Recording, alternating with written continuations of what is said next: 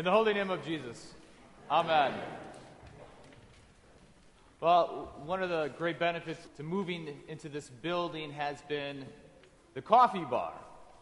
Now, I think many of you probably would have presumed that the coffee would have gone over really well. But I don't think many of us would have thought about how well the coffee creamer has gone over. Now, the fact that the coffee creamer has gone over that well doesn't really actually have that much to do with the coffee, but it has a lot to do with the hot chocolate. Now, I was made aware of this a few years ago when I saw two boys filling up their cups, not just halfway, not just three quarters way, but all the way to the top with French vanilla, creamer, and hot chocolate.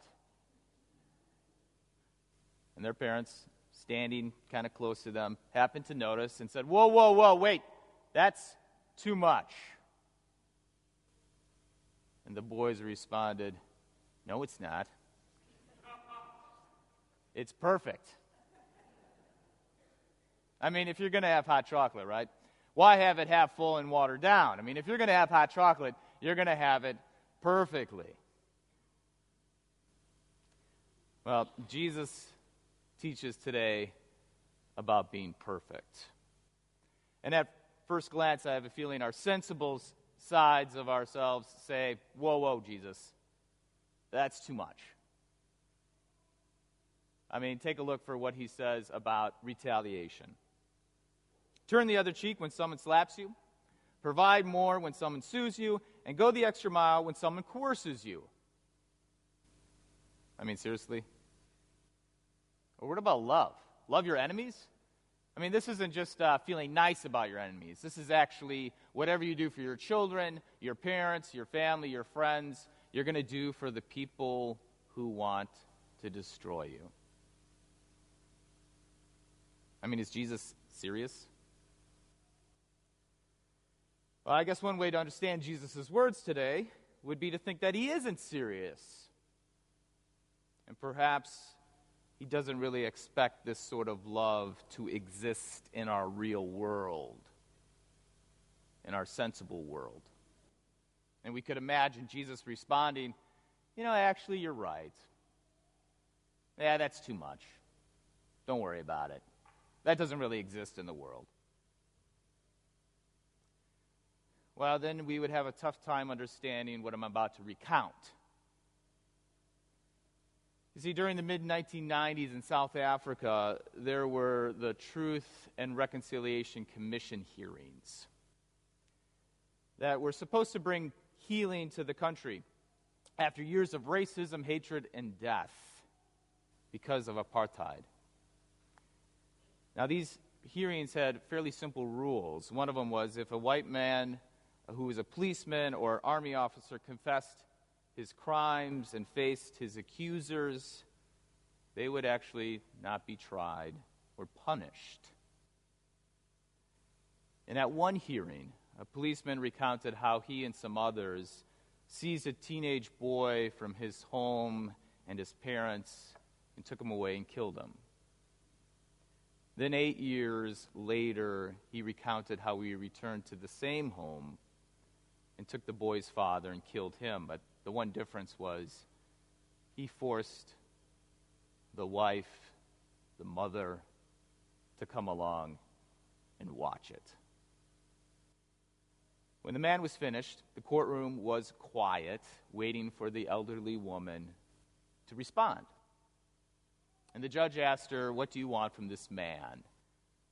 And the woman said three things. First, she wanted to be taken back to that place where her husband died so she could gather up the dust and give him a proper burial.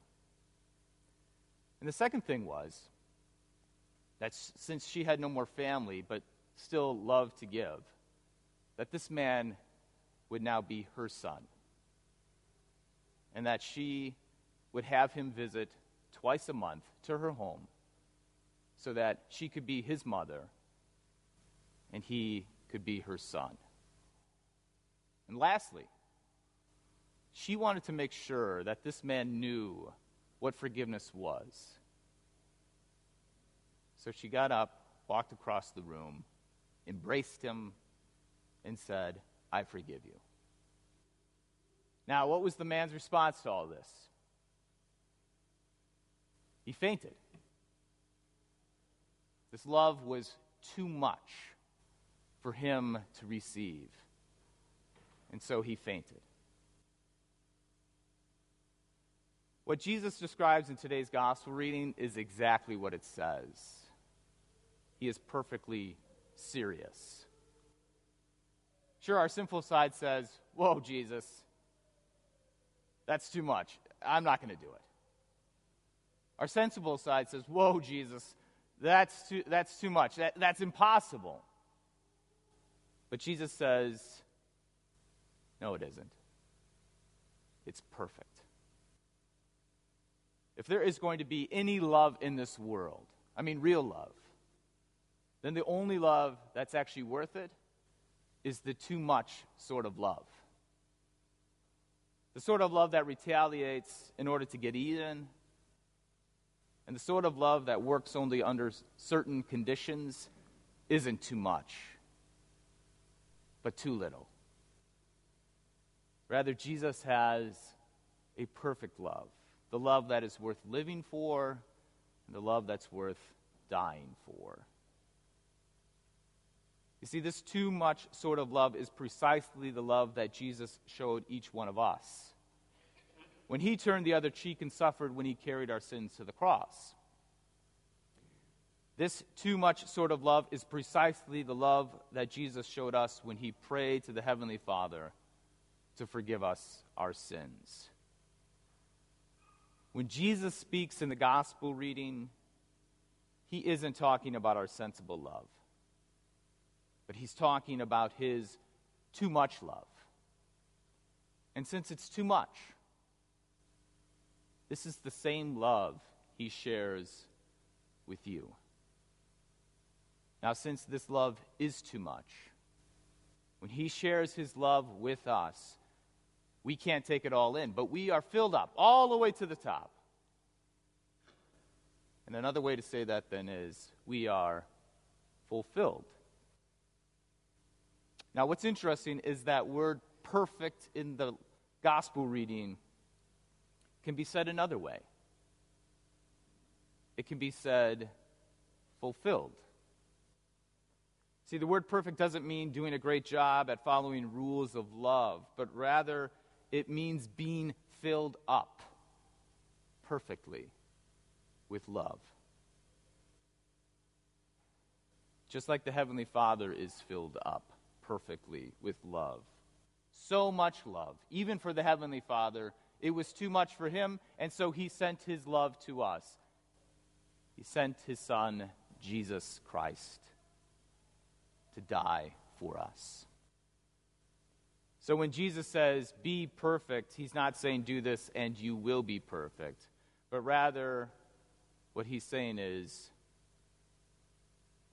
once you're filled up all the way to the top with God's love, then you are perfect. Because you are who God created you to be. You are the one who's filled too much with God's love that you can't help but love. Even your enemies and persecutors. Now, it might not happen enough, but through the forgiveness of sins, God keeps filling us back up. Not halfway, not three quarters way, but all the way to the top. So it makes it too much. But because it's too much, that love spills over and over. And when it spills over on someone, it will change their world forever. In the holy name of Jesus, Amen.